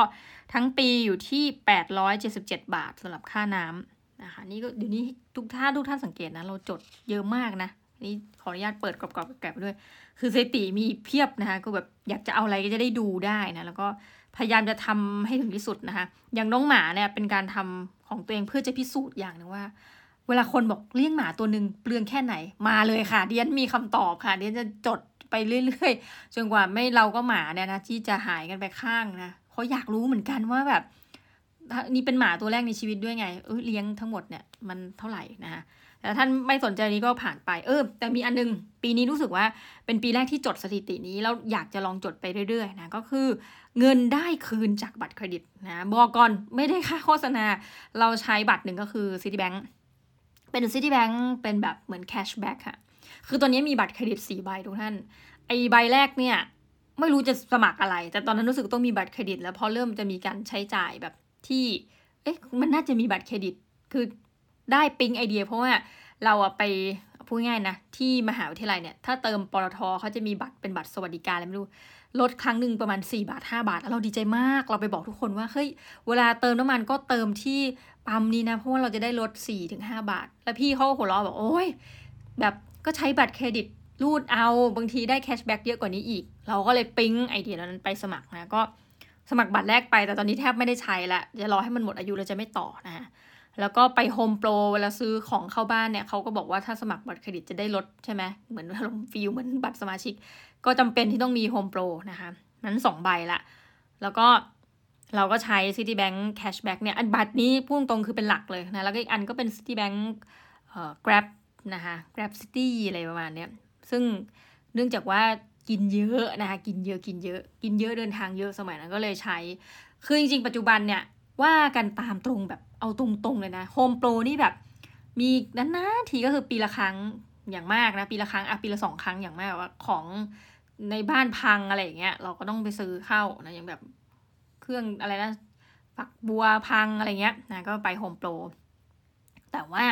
ถ้าบัตรหลักๆ เนี่ย เวลาซื้อของนะ GrabMart อะไรเงี้ยซื้อของ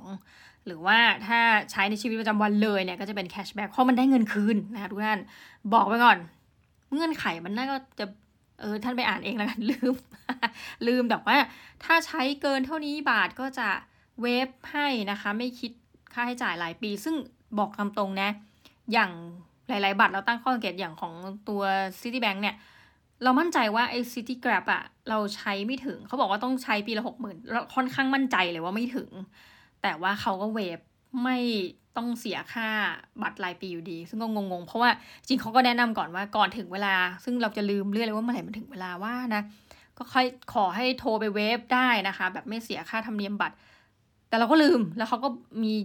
เหมือนกับส่ง SMS มาบอกว่าอ๋อเราเวฟให้แล้วค่ะขอบคุณมากอ้าวก็เลยงงๆนะคะโอเค เงินได้คืนจากบัตรเครดิตนะคะ City Bank นะะเป็น City Cashback อะไรเนี่ย ทั้งปีทุกท่าน 2022 เชื่อไหม ได้เงินคืนทั้ง 3,000 บาทมาเฮ้ยดีใจมากเลยอะนะคะอุ้ยดีใจสุดๆ 3,000 บาททุกท่าน เดือนที่ได้คืนเยอะสุดคือพฤษภาคมที่ 700 บาท ซึ่งจำไม่ได้จริงว่าซื้ออะไรไป แต่ว่าหลายครั้งอะ่ะเราจะมีการสำรองจ่ายหลาย ๆ อย่างออกไปก่อน แล้วก็ยกตัวอย่างเช่นมีครั้งหนึ่งพี่โสพลฝากซื้อ อะไรสักอย่างเนี่ยนะเราก็ซื้อไปให้ก่อนนะรูดไปก่อนสามหมื่นเนี่ยอ้าวเราได้แคชแบ็กเชยนะคะแบบชีวิตดีมากนะคะ ก็ถือว่าเป็นความสุขเล็กๆ ในการแบบนี่ลองดู เดือนที่ไม่ได้เงินคืนก็มีสิงหาไม่ได้ ตุลาไม่ได้นะส่วนใหญ่ก็จะได้แบบเนี่ยก็ตั้งแต่ร้อยบาทสามร้อยอะไรเงี้ยแต่มันก็ถือว่าได้คืนเนาะสามพันบาทก็เงินนะจ๊ะ นี่สำคัญตรงนี้นะคะ ถามว่าอะพูดมาทั้งหมดทั้งมวลทุกท่าน เรามีบทเรียนอะไรให้ชีวิตของเราบ้างนะคะ ก็เอาจริงเหนื่อยพูดพูดเลย เป็นปีที่เหนื่อยทุกปีนะคะ แล้วก็เนื่องจากเรามีอาจจะเป็นโรคจิตที่ว่าเราตั้ง target ไว้แล้วเรื่องเงิน ซึ่งพูดตรงๆนะ เรื่องที่มันพิชิตได้น้อยอย่างหนึ่งคือเรื่องเงินนะ เพราะว่าอย่างกองทุนหุ้นกองทุนทั้งหลายอะไรเงี้ย ผลตอบแทนมันสวิงอะทุกท่านนะคะ แต่เราก็บอกว่า เอ้ย เราคิดว่าเราน่าจะเงินเพิ่มเท่านี้ ก็ตั้งเป้าไว้นะทำให้ชีวิตเราลำบากพอสมควรเพื่อให้ไปถึงจำนวนที่ว่าเนี่ยถามว่าอะแต่ทุกท่านก็งงว่าเราจะต้องเครียดทำไมอะไรเงี้ยนะแต่เราชอบการตั้งเป้าหมาย เพราะว่าเราไม่มีวันรู้หรอกว่าจะเกิดอะไรขึ้นนะเราก็ตั้งเป้าหมายก่อนว่าเฮ้ยถ้าเรามีเท่านี้ x x x x x บาทเนี่ยเราน่าจะเกษียณเร็วอ่าเป็นต้น แต่ถามว่าถึงเวลาเกษียณไหมไม่หรอกอ่าแบบนั้นก็มันก็เป็นสิทธิ์ของเราใช่ไหมแต่ว่า เราควรจะมีเป้าหมายไว้เพื่อให้ยึด เหนียวอะไรบางอย่างนะซึ่งอาจจะผิดทางพูดนิดนึงที่เขาบอกโอ้อย่ายึดมั่นถือมั่นแต่ว่าเนื่องจากเราอยู่คนเดียวอะพูดตามตรงท่านยอมรับตรงอยู่คนเดียวเออเราคิดว่าเราอาจจะตายแบบแห้งตายไปเดือนหนึ่งน้อง อาจจะเพิ่ง Discovery Channel ว่าอ้าวมีเราตายไปแล้วเหรออะไรเงี้ยจริง ๆ คิดอย่างนั้นนะงั้นการอยู่คนเดียวเนี่ย เราก็ต้องคำนวณแล้วแหละว่าจะทำไงให้ไม่เดือดร้อนคนอื่นนะก็สงสารคนอื่นด้วยแหละ ถ้าต้องมาแบบเทคแคร์ดูแลเรา ซึ่งบางทีเขาอาจจะไม่ได้ใช่ไหม เขาก็มีครอบครัวเขาที่ต้องดูแลในนี่คิดเผื่อไปในอนาคตของคุณป้าแก่ๆคนหนึ่งนะคะก็คือเดียนเองนะคะเอ่อก็ประมาณนั้นแต่แต่ถามว่าผลจากการอย่างที่บอก เนื่องจากว่าเราแบบเฮ้ยปีนี้จะต้องเงินเพิ่มเป็นจำนวนเท่านี้ in total มันทำให้ก่อให้เกิดความลำบากไงบ้างนะแปลกมากทุกท่านตั้งแต่ประมาณกลางปีอะยิ่งช่วงปลายปีนี่เห็นชัด ก็คือเป็นช่วงที่เราต้องแบบ จ่ายเงินเยอะมาก เป็นค่าบริจาคที่ทุกท่านเห็นว่าปีนี้เราหมดกับค่าบริจาคไปสองแสนสามเนี่ยนะเพราะอะไรอะปีใหม่ก็ไปแล้วนะคะปีใหม่ให้แม่บ้าน ปีใหม่เอองานเลี้ยงปีใหม่นะหรือว่าแบบโอ้จิปาถะอ้าววันนี้กินข้าวอ้าวเลี้ยงข้าวนะซึ่งบางช่วงบางโซนเนี่ยเราไม่ได้กินเองด้วย เราก็เลยจะเขียนตรงนี้ได้เต็มปากว่าเป็นค่าบริจาคแต่ถ้าบางทีเราเนียนไปกินด้วยเนี่ยนะ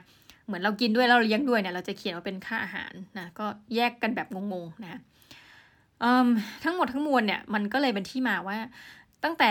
ช่วงกลางปีมาเราก็ตั้งของเกตเอ๊ะทำไมเราเริ่มต้องหมุนเงิน กล่าวคือว่าเราจะมีบัญชีธนาคารหลายอันนะอย่างเช่นแบบว่า เรามี UOB เพราะว่าเราเปิดกองทุนรวมแล้วเขาบอกว่าต้องมีบัญชีธนาคารคืออะไรก็ไม่รู้เต็มไปหมดเลยทุกท่านถ้าพูดผิดก็เรียนเชิญ UOB UOB มาแก้แต่ตอนนั้นเขาก็บอกว่าเราต้องเปิดบัญชีธนาคารนะคะนู่นนี่นั่น เรามีของกรุงศรีอ่าเช่นก็จะเหตุผลประมาณใกล้ๆกันนะเวลาทำกองทุนทำอะไรเงี้ยเอ่อหรือเพราะว่ามีบัตรเครดิตอ่าของกรุงศรีนะเงี้ยแล้วก็ต้องมีของกรุงไทยอ่าเหตุผลเพราะว่านี่ เหตุผลคือขี้งกมากจริงจะไม่มีกรุงไทยก็ได้แต่ว่า เราดีลกับหน่วยงานที่เขาโอนเงินมาเป็นกรุงไทยเยอะ ถ้าจะให้เขาโอนเงิน สมมติเราไปเป็นผู้ทรงอ่านบทความเนี่ยด้วยความงกเนอะโอ้ธนาคารธนาคารมีเงินต้องถูกหักยี่สิบาทสิบาทนะคะอะไรเงี้ยเป็นต้น สมมติเป็นกรณีแบบนี้เราก็เลยโอเคงั้นฉันเปิดกรุงไทยด้วยนะคะธนาคารกรุงเทพธนาคาร SC เอ่อ SCB ไทยพาณิชย์คือมีหลายธนาคารนะแล้วเราก็จะใช้เป็นหลักอยู่สองแห่งได้แก่ เอ่อ SCB นะไทยพาณิชย์เพราะเป็นที่ที่เรารับเงินเดือน เรารับเงินเดือนจากไทยพาณิชย์เออไม่ใช่ว่าไทยพาณิชย์จ้างเรียนนะแต่แบบมหาลัยก็จ่ายเงินทางนี้นะไทยพาณิชย์ แล้วก็ธนาคารกรุงเทพนี่เป็นเหมือนกับตั้งต้นดั้งเดิมจริงๆอะ่ะเป็นเหมือนแบงค์แรกของเราที่เรามี ATM ในชีวิตของเราเลยก็คือธนาคารธนาคารกรุงเทพเราก็ยังใช้อันนี้อยู่นะฮะซึ่งสิ่งที่น่าสนใจก็คือธนาคารกรุงเทพเนี่ยเราจะเอาไว้ตัดทุกอย่าง เช่น เรามีต้องตัดประกันชีวิต อ่าอันหนึ่งประกันสุขภาพอีกอันหนึ่งนะคะ แล้วก็ก้อนใหญ่ๆเนี่ยเราจะจ่ายด้วยธนาคารกรุงเทพนะซึ่งก็แบบจะเป็นเงินสดนะคะที่ตัดไปคือหลังๆก็เปลี่ยนมาตัดบัตรเครดิตนี่แหละ แต่ว่าไอ้เงินเหล่านี้จะถูกจ่ายจากธนาคารกรุงเทพ ซึ่งไม่ใช่เงินเดือนเรานะซึ่งถามว่าไอ้ธนาคารกรุงเทพเนี่ยเงินมาจากไหนก็เนี่ยแหละทุกท่านเราก็หมุนเงินจริงๆนะคืออ เงินปันผลหุ้นที่มาก็จะถูกโยกย้ายไปจ่ายเงินบรรดาพวก life insurance ทั้งหลายของเรานะแล้วก็ประกันสุขภาพประกันชีวิตอะไรเงี้ย ก็จะจ่ายด้วยเงินจากปันผลหุ้นนะซึ่งเราก็จะไม่ยุ่งอ่าพอไม่ยุ่งปุ๊บมันก็จะสะสมสะสมสะสม เพราะว่ายกตัวอย่างเช่นค่าทั้งหมดของเราเนี่ย มันจะอยู่ที่ประมาณเกือบเก้าหมื่นต่อปีนะคะ ประกันชีวิตทั้งหลายเนี่ยประมาณเกือบเก้าหมื่นแต่ว่าอย่างถ้าเราปันผลอย่างที่ทุกท่านได้ฟังเมื่อต้นรายการแบบแสนสามแสนห้าเนี่ยแปลว่ามันต้องเหลือเนาะปรากฏว่าเราก็รู้ข้อนี้เหมือนที่ที่รู้เนี่ยเราก็แบบค่อยๆรอยมาใช้นะคะคือแปลว่าง่าย ๆ คือเงินที่ได้จากเงินเดือนมาเนี่ยไม่พอใช้อะเหตุผลเพราะอะไรเพราะเงินเดือนที่เข้ามาเนี่ยที่ทุกท่านเห็นเป็นก้อนเลยนะทุกเดือนสองหมื่นห้าพันบาทไปแล้วนะคะเข้าไปซื้อหุ้นในเอ่อเหมือนกับหุ้นของ สหกรณ์มหาวิทยาลัยว่ายง่ายนะคะอะไปแล้วสองหมื่นห้าตัดเงินไปอีกประมาณแปดพันกว่าบาทนะกองทุนสำรองเลี้ยงชีพ ยังยังไม่หมด ประกันสังคมทั้งปี6,003มมาไม่เยอะมากก้อนนี้ และภาษีนะภาษีปีนี้ถือจะเดือนละเกือบอุ้เดือนละประมาณสี่ห้าพันบาทได้นะคะแล้วไอ้ทั้งหมดทั้งมวลเนี่ยมันก็จะเลยเหลือจึ้งหนึ่งนะคะเหลือจึ้งหนึ่ง ก็จะตกอยู่ที่ว่าหักไปหมดเนี่ยจะเหลือเดือนละประมาณสามหมื่นเก้าทุกท่านเอ้ยมันก็น่าจะพอใช่ไหมปรากฏว่าสามหมื่นเก้าทุกท่าน เนื่องจากเราประวรณาในการบริจาคเงินนะคะซึ่งเอ้ยอันนี้อาจจะแบบทุกเออว่าไปอาจจะมีเรียกว่าไม่น่ารักนิดนึงที่รวมใช้คำว่าบริจาคเงินแต่ว่า ทุกเดือนเราต้องให้คุณพ่อนะะแล้วก็ให้พระนะคะที่เรานับถือท่านนะคะตื่นมาตอนเช้าปึ้งนะคะเงิน ทุกวันที่หนึ่งเนี่ยเงินเราจะหายไปอีกเก้าพันบาทเนี่ยไปในส่วนการบริจาคและเป็นค่าไฟที่ตัดอัตโนมัติ คือค่าไฟเนี่ยเราอาจจะไม่ถึงสองพันบาท แต่เผอิญมันหักบัญชีของคุณพ่อ เราก็เลยตีต่างว่าค่าไฟเราสองพันละกันอ่าถ้าเหลือก็เป็นของท่านไปอะไรเงี้ยนะดังนั้น 9,000 บาทตื่นมาแล้วจะหายไปทุกวันที่หนึ่งนะท่านจะเห็นความลดลงไปเรื่อยไหมนะคะก็จ้างแม่บ้านอีก4,000ซึ่งตรงนี้จะจ้างน้อยกว่านี้ก็ได้นะตรงๆเพราะว่าเขาแบบไปกลับแล้วว่าเรา เฮ้ยพูดตรงๆอีกงั้นเราไม่อยากที่จะเอาเปรียบเขาเพราะเราว่าสี่พันมันก็ไม่เยอะนะคะเขาจะมาแบบมาเฉพาะช่วงเย็นนะคะหลังจากเขาเลิกงานที่หนึ่งเขาจะมาแบบมาสองวันเว้นหนึ่งอะไรประมาณเนี้ยหรือแล้วแต่เขาบางทีรู้สึกว่าเขาจะหายไปบ่อยกว่านั้น แต่เราก็อ่าโอเค ก็แล้วแต่ก็สี่พันมีค่าตัดพอดแคสต์อย่างที่ทุกท่านเห็นน้อยๆเนี่ยต้องเดือนละสามพันนะแล้วมันก็มีแนวโน้มจะมากขึ้นจะกลายเป็นเดือนละสี่พันกว่า ทุกท่านเห็นแล้วใช่ไหมว่าเงินมันจะเริ่มรอยไปไหนนะนอกนั้นก็จะมีค่า หู เรียกได้ว่าเอาจริงค่าใช้จ่ายเยอะนะ จะมีค่าประกันรถใช่ไหมรายปี ค่าต่อทะเบียนรถยนต์นะคะ แหมอยากเกิดมาแล้วแบบขี่จักรยานแล้วก็ไปทำงานเนาะคือแบบอย่างปลอดภัยมากหรือเดินไปทำงานได้นะ แต่ว่าชีวิตมันก็ไม่ได้เป็นอย่างที่ฝันดูท่าน ก็เลยเล่าไปที่มาว่าเฮ้ยแล้วหลังๆก็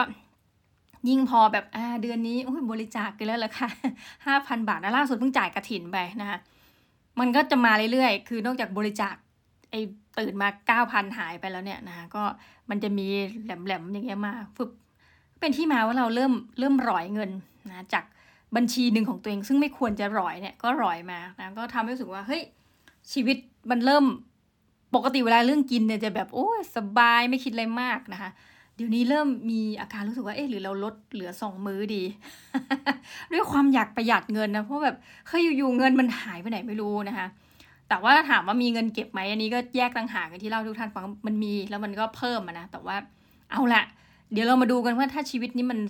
สุดๆ แล้วมันไม่ไหวตรงไหนเนี่ยนะเดี๋ยวเราก็จะมาเมาส์ดูท่านฟังนะเป็นว่าช่วงนี้เวลาใครบอกว่า เออ มีจ้างงานหาให้ไปเขียนนะแต่เดิมก็คงอาจจะยิงหน่อยไม่ไปพี่ไม่เขียนนะคะขอโทษ นี่ แต่ทีนี้ถ้าเกิดใครมาสงสัยปีนี้นะเออเขียนไหมคะ ไม่ทราบว่าอาจารย์จะรับไหมคะ งานนี้อะไรเงี้ยโอ้ ต้องรีบตกลงก่อนเลยได้ค่ะ ใช่ใช่ค่ะพี่ดีค่ะท่านอะไรว่างั้นนะคะ ก็แต่ว่าเอาแต่เราก็รู้สึกอีกอย่างหนึ่งอะพูดตรงว่า เราก็ยังรักษา concept ความเย่อหยิ่งของเราไว้นะความเป็นตัวตนยกอย่างเช่นของเอ่อที่จะได้ไปทำพอดแคสต์อันหนึ่งที่เล่าให้ทุกท่านฟัง ถ้าท่านเพิ่งมาฟังตรงนี้ก็คือ เราเกือบจะได้งานทำพอดแคสต์งานใหญ่เลยนะคะเราก็ปฏิเสธเงินก้อนนั้นไปนี่กัดฟัน เพราะก็คิดแล้วว่าเออมันเดี๋ยวมันจะยาวถ้ารับมาแล้วเดี๋ยวทำไม่ทันเดี๋ยวจะมีปัญหานะคะ ก็ไม่เป็นไรเออรวมทั้งการเออจะว่าไปนะเราก็มีทั้งรับงานและปฏิเสธงานเออก็ยิงเหมือนเดิมดีกว่านะแต่ว่าสุดท้ายก็ต้องใช้คำเดียวท่าน โอ้กัดก้อนเกลือกิน แต่ละเดือนนี้ช่วงนี้แบบ ถือว่าเป็นปีที่หนังจริงหกห้าแล้วไม่ใช่แค่หกห้าจ้ะดูแล้วปีหกหกก็เนื่องจากเราหลอยเอาเงินอนาคตของเรามาหมุนใช้แต่ถามว่าไม่ได้เป็นหนี้บัตรเครดิตไม่ ถามว่าหนี้ในปัจจุบันนี่มีกี่บาทใช่ไหมเท่ากับศูนย์บาทนะแต่เป็นหนี้ในอนาคตอย่างเช่นโอ้ประกันชีวิตต้องจ่ายตั้งหลายปีทุกท่านคำนวณไว้แล้วเรามีประกันชีวิตสามที่ ในจากสามที่นะแต่เดิมมีสี่หดไปแล้วหนึ่งจ่ายหมดไปแล้วโอ้ดีใจมากเมื่อปีหกหนึ่งอันหนึ่งสามที่เนี่ยอีกสองที่ต้องจ่ายอยู่ประมาณอันหนึ่งสี่ปี อันหนึ่งห้าหรือหกปีนะก็ภาวนาให้มันหมดไปเร็วๆประกันชีวิต เพราะเราเราไม่อยากลดหย่อนภาษีด้วยวิธีนี้แหละลำใหญ่นะคะ ถัดไปก็คือประกันสุขภาพ ซึ่งอันเนี้ยจำได้ว่าต้องจ่ายไปประมาณสิบห้าปีโอ้อีกนานอะ่ะ อีกนานเลยกว่าจะหมดนะก็เป็นค่าใช้จ่ายที่แบบต้องคิดเหมือนกัน ดังนั้นเราเข้าใจเลยนะว่า หลายคนบอกว่าเฮ้ยทำไมเวลาคุณเงินเดือนเพิ่มขึ้นค่าใช้จ่ายมันเยอะตามตัวนะอย่างของเราอะถามว่าเราจะประหยัดได้มากกว่านี้ไหมเราคำนวณเลยว่าถ้าเราแบบไม่ทำงาน เงินที่เราจะไม่จ้างได้แก่ เราจะไม่จ้างน้องทำความสะอาดเพราะว่าเราจะงกแล้วนะคะ ถัดไปเราก็จะไม่จ้างใครตัดพอดแคสต์เพราะฉันตัดเอง ถ้าไม่มีงานทำฉันว่างแล้วเดี๋ยวฉันตัดเองนะเดี๋ยวขี้เกียจบ้างเป็นวันวันอะไรเงี้ยเออแล้วก็อาที่น่าสงสารกว่านั้นคือเราอาจจะไม่บริจาคเงินแล้ว เออนะแม้กระทั่งให้คุณพ่ออาจจะแบบเออเหลือเดือนละน้อยกว่านี้อะไรเป็นต้นนะคะ ก็ นี่แหละนี่แหละก็น่าคิดทุกท่านว่าอนาคตจะเป็นไงรู้เลยว่า ปี 66 เรายังยืนยันว่าเราจะมี target ด้านการเงิน ว่าต้องบวกเท่านี้บาทอะไรเงี้ย x x x x x x บาทเนี่ยมันก็ทำให้คิดแล้วก็เหนื่อยเลย เพราะว่าปี 65 เงินเพิ่มขึ้น แต่เพิ่มขึ้นน้อยกว่าที่คาดหวังต่อให้ตรงตาม target ทำให้มันจะกลับมาทบปี 2566 เดี๋ยวต้องดูว่านะฮะ podcaster อย่างเราจะทำอย่างไรต่อไปแล้ว แต่เอาตรงๆชีวิตเราผ่านมาเยอะ มันก็มีปีทั้งสมหวัง ปีทั้งผิดหวังนะมีหลายอย่างนะเรื่องเรื่องเงินนี่บอกเลยว่ามันเหมือนกับชีวิตเลยมันเอาแน่นอนไม่ได้ เช่นเดียวกันกับสุขภาพนะคะเออทั้งหมดยังไม่ได้มารีวิวเรื่องสุขภาพเลย ปีนี้ก็เป็นปีที่แบบ หาหมอฟัน เออถือว่ามันเป็นการมินิเอาแบบถอนฟันออกจากปากอะไรเงี้ยนะคะดูมีปัญหารากฟันฟันตาย เป็นอะไรที่แบบ ไม่คาดคิดแต่มันทำให้เราได้มรณานุสติดีมากก็ทำให้ช่วงท้ายปีที่ผ่านมาทุกท่าน เราเกิดแบบเฮ้ยเกิดพูดจริงๆนะเกิดอยากจะปกติทำบุญเนี่ยทำสักแต่ว่าทำเงินอันนี้ยอมรับตามตรงเลย อย่างช่วงวันเสียชีวิตคุณแม่เนี่ยทั้งเดือนเลยนะ เราเหมาจะมีบริการอันหนึ่งดีมากเลย วันละหนึ่งร้อยห้าสิบบาท ถวายเพนถวายให้ด้วยให้เสร็จเลย เรามีหน้าที่กวดน้ำบุงเล็บ เราก็เป็นลูกที่แย่นะยังไม่ทำเลย ปากเขาถวายไปเลยนะ บางทีเหมาทั้งเดือนก็สี่พันห้าอะไรเงี้ย ไปเลยค่ะ แล้วก็คาดหวังว่าแม่จะได้รับสิ่งนี้ เนี่ยเนี่ยมาทำดีตอนเนาะแม่ตอนพี่แม่อยู่ยังสติคิดไม่ได้ เออ ก็เล่าทุกท่านฟัง ก็ทำทำอะไรอย่างนี้ไปนะ แต่ว่า คือสุดท้ายแล้วเนี่ย อยู่ดีๆ ช่วงปลายปีเนี้แหละ อยู่ดีคิดได้ท่านเป็นอะไรไม่รู้ อยากจะฮิวใจด้วยกันว่าเฮ้ยมันไม่ใช่แค่การบริจาคเงินนี่หว่า นี่ก็รู้อยู่แล้วเนาะ แต่ว่ามันน่าจะคือรู้สึกอยากที่จะปฏิบัติมากขึ้นอ่าหลายท่านไม่อินท่านผ่านเลยนะ แต่ว่าพูดตรงๆรู้สึกว่าอยากที่จะอินมากขึ้น แต่ยังไปไม่ถึงจุดนั้นนะ ยกตัวอย่างเช่นอ่าปลายปีที่ผ่านมา มีอีเวนต์หนึ่งเราสนใจมาก ให้ดูภาพยนตร์เสร็จแล้วสนทนาธรรม จากภาพยนตร์นั้น แล้วก็สวดมนต์ไหว้พระสวดมนต์ข้ามปีหูตอนแรกาแล้วไปแน่นอนบอกพี่กระต่ายโมนะพี่จะไปสวดมนต์ข้ามปีชัยโยโหหิวนะ คือหลายคนเป็นห่วงเห็นอยู่บ้านคนเดียวว่าทำอะไร คือไม่ได้อยู่กับพ่อแม่อะไรอย่างนี้เนาะเราไม่ต้องห่วงชอบอยู่บ้านคนเดียวแต่ว่าเดี๋ยวปีใหม่ได้แหมอยากจะสวดมนต์ข้ามปีเป็นสิริมงคล ปรากฏว่าก็คิดได้โอ้ยเดี๋ยวคนเยอะ สุดท้ายไม่ได้ไปทุกท่าน แต่ว่าเริ่มมีจิตที่เปลี่ยนไป คือแต่เดิมแบบคิดว่าการทำบุญที่เอาง่ายเขาว่าคือบริจาคเงิน แต่ตอนเนี้ยเริ่มที่จะคิดว่า เฮ้ยมันต้องเริ่มปฏิบัติไหม เช่นเอ สวดมนต์นั่งสมาธิ แต่เดิมเราก็สวดมนต์นะตอนอยู่เมืองนอกสวดจังกูเรียนไม่จบสวดจังเลย ถือศีลแปดจังเลยอะไรเงี้ย แต่วันเมื่อชีวิตมันผ่านจุดที่แบบรู้สึกยากแรนแค้นที่สุดแล้วเนี่ย กลับลำละเลยตรงนี้ ซึ่งรู้สึกว่าต้องกลับไปใหม่ละสำหรับท่านที่ไม่ได้เชื่อนี้เราให้ผ่านจริงๆนะแต่แต่สำหรับเราอะเรารู้สึกเลยว่าเฮ้ยชีวิตนั้นทุกท่าน เราไม่ตื่นมาเนี่ยเบื่อมากเลยเห็นข้อความวัดดีปีใหม่อะไรเงี้ยแต่ถ้าเป็นคริสต์มาสจะเป็นอีกอารมณ์นึงนะทำไมไม่รู้แต่พอปีใหม่เนี่ย มันถึงอย่างเพลง Auld Lang Syne เนี่ยนะคะของสกอตแลนด์เนี่ยนะคะมันเป็นเพลงที่เหมือนเป็นเพลงที่สิ้นสุดเพื่อเหมือนการการสิ้นสุดอะแล้วมันจะไปเริ่มสู่การเริ่มต้นใหม่อะไรเงี้ยแต่รู้สึกว่าทุกปีใหม่ที่อยู่มา Happy New Year เงี้ยเราอายุไม่น้อยแล้วนะวัยกลางคนวัยกลางคนในเชิงการทำงานก่อนก็ได้ เรารู้สึกว่าความตายมันใกล้เข้ามาแล้วดูท่านเอ้ยทำเป็นเล่นนะ ใช่ไหมพระพุทธเจ้าบอกเลยว่าต้องต้องระลึกถึงเรื่องนี้ด้วยนะคะ พอพูดถึงเรื่องความตายมันใกล้เข้ามานั้น เวลาเขาตื่นมาแล้วมี Happy New Year เยอะเนี่ยเราไม่รู้สึกอะไรเลยนะแล้วก็รู้สึกว่าเฮ้ยต้องมันต้องมีเรื่องจิตวิญญาณเข้ามาแล้วเว้ยนะคะเรื่องสุขภาพต้องมาแล้วเว้ยก็เลยพอใครส่งแล้วเราไม่ส่งหาใครก่อนนะน่าเกลียดมากเลย มีแต่อาจารย์ผู้ใหญ่ส่งมาเต็มเลยนะรวมทั้งเรื่องของแบบกระจุกกระจิกที่ให้แบบเล็กน้อยอะไรเงี้ยเนาะเราไม่ให้ใครเลย เป็น minimalist ที่น่าเกลียดมากทุกประเด็นนะ แต่ว่า มันเป็นความตั้งใจของเราจริง แม้กระทั่งอาจารย์ที่โรงเรียนยังมา Happy New Year เราคิดดูดิก่อนอะแต่ว่ามันทำให้เราคิดได้อย่างทุกท่านว่า อาจารย์ก็พอมา Happy New Year มันก็ทำให้เราคิดว่าเออสิ่งนี้เป็นสิ่งที่มันติดค้างอยู่ในใจแล้วก็เลยเหมือนกับอวยพรท่านกลับไปว่าเอ้ยขอให้ท่านอาจารย์สุขภาพแข็งแรงตลอดปีนะคะ แล้วก็ไม่เจ็บไม่ป่วยแล้วก็มีความสุขมากๆนะเราทำได้เท่านี้จริงๆนะแต่เราคิดคิดสองเรื่องนี้ที่รู้สึกว่าเอ้ยเริ่มมาแล้วในชีวิตคือเรื่องสุขภาพเนาะแล้วก็เรื่องของด้านจิตวิญญาณนะ EP นี้จะยาวหน่อยทุกท่านแปลกมากนะพูดเรื่องชีวิตนี่ยาวเชียวนะคะ แต่ก็ขอให้เป็นอีกปีที่นี่ขอให้ท่านดำเนินชีวิตอย่างมีสติกันละกันเนาะอะไรมันจะเข้ามามันไม่มีทางอาจจะคนเราจะแฮปปี้ร้อยเปอร์เซ็นซึ่งเราก็อยากนะ เป็นอย่างนั้นมันคงอาจจะต้องมีอะไรผิดปกติสักอย่างที่ไม่มีความทุกข์เข้ามา แต่ขอให้ชอบเพื่อนคนหนึ่งที่พูดมากเลยนะเขาเตือนเราตอนที่แบบเรามีความทุกข์ในชีวิตอะไรเงี้ยอย่างเช่นนะแบบเด็กๆจะมีเรื่องอะไรอกหักนู่นนี่นั่นเนาะ เพื่อนคนนี้บอกว่าฟังไว้นะ การที่เราเทำบุญ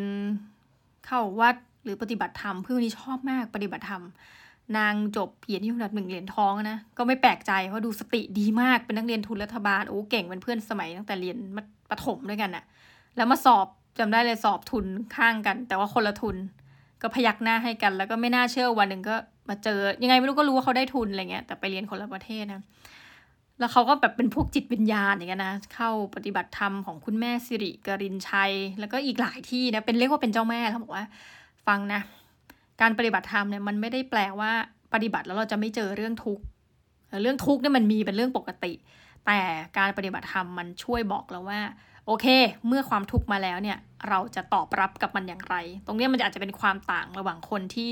จิตได้ฝึกมาแล้วกับจิตแบบเรานะจิตเบิ้ลเบอร์แบบ podcaster น้องหมีนะฮะก็เป็นปีที่เรามาตั้งใจคิดในเรื่องประเด็นนี้เหมือนกัน แล้วก็ก็เลยอยากฝากทุกท่านดีไหมเนาะก็ฝากทุกท่านว่าเออให้ดำเนินชีวิตอย่างมีสตินะคะมีโอกาสท่านลองไปก็ได้นะ ท่านไม่ต้องนับถือพุทธนะเฮ้ยอันนี้ไม่ได้แบบเป็นโฆษณาชวนเชื่อแต่เราอะเป็นคนที่แบบอะไรก็ไม่รู้อะแต่เดิมอะเฮ้ยไม่สนใจแล้วออกแนวแบบเออโอสคูว่ะอะไรเงี้ยด้วยซ้ำอันนี้พูดพูดเลยนะ แล้วแบบ มันมันมีคำถามเยอะอะสำหรับวัยรุ่นคนหนึ่งในสมัยนั้นแต่ว่า ก็เลยจับตัวเองเข้าไปนั่งในโกเอนกาในช่วงที่แบบชีวิตการเรียนมีปัญหาจริง ๆ เรียนปริญญาเอกนะ ช่วงระหว่างแบบรอยต่อชีวิตเลยอะไรเงี้ยคือ ไม่คิดว่าชีวิตจะมีปัญหาเรื่องการเรียนมาก ๆนะ คือแบบสอบตกกลางภาคเลยยังชิวนะ คิดว่านะ แต่ว่า พอเรื่องเป็นยาเอกก็แปลกว่ามันทุกข์จริงๆรู้นั่นเราก็ไม่รู้จะหาทางออกไงก็ไปนั่งเนี่ยแหละ ที่โกเอนกาสิบวัน ไม่พูดกับใครเลย หรือถ้ามีก็น้อยมากเพราะเขาห้ามพูดเนยกเว้นต้องการอะไรจากจากพี่ๆบริกรธรรมบริกร แต่มันเปลี่ยนชีวิตเราช่วงนั้นไปได้เลยนะ เปลี่ยนสิ่งที่เรามองโลกและอื่น ๆ ก็ยังว่านะทุกท่านถ้ามีโอกาสนะแต่มันหาเวลายากจริงอยากจะไปอย่างช่วงเมษาอะไรเงี้ย ท่านจะได้ลางานน้อยหน่อยนะก็อาจจะลาสักอาทิตย์หนึ่งเพราะว่าอีกอาทิตย์ก็จะเป็นช่วงวันหยุดสงกรานใช่ไหมอาจจะอดทนนะคะ ไม่ไม่ไปเยี่ยมที่บ้านแต่ว่าไปปฏิบัติธรรม นี่น่าสนใจนะ เราว่าสำหรับคนที่พุทธและนอนพุทธไปได้เลยเพราะเขานั่งอย่างเดียวนั่งโอ้โหแล้วเมื่อยก้นมากจำได้นี่เตรียมไว้ก่อนแล้วกันเนาะอะประมาณนี้ค่ะวันนี้ก็ถือว่าเป็นปีใหม่ละเนาะไม่อวยพรอะไรมากแล้วเพราะอวยไปหลายอันล้วนะคะ ก็สวัสดีนะคะ แล้วก็อยู่กันต่อเนาะกับรายการ The Minimalist Diary ของเราสำหรับนี้ลาไปก่อนนะคะ สวัสดีจ้า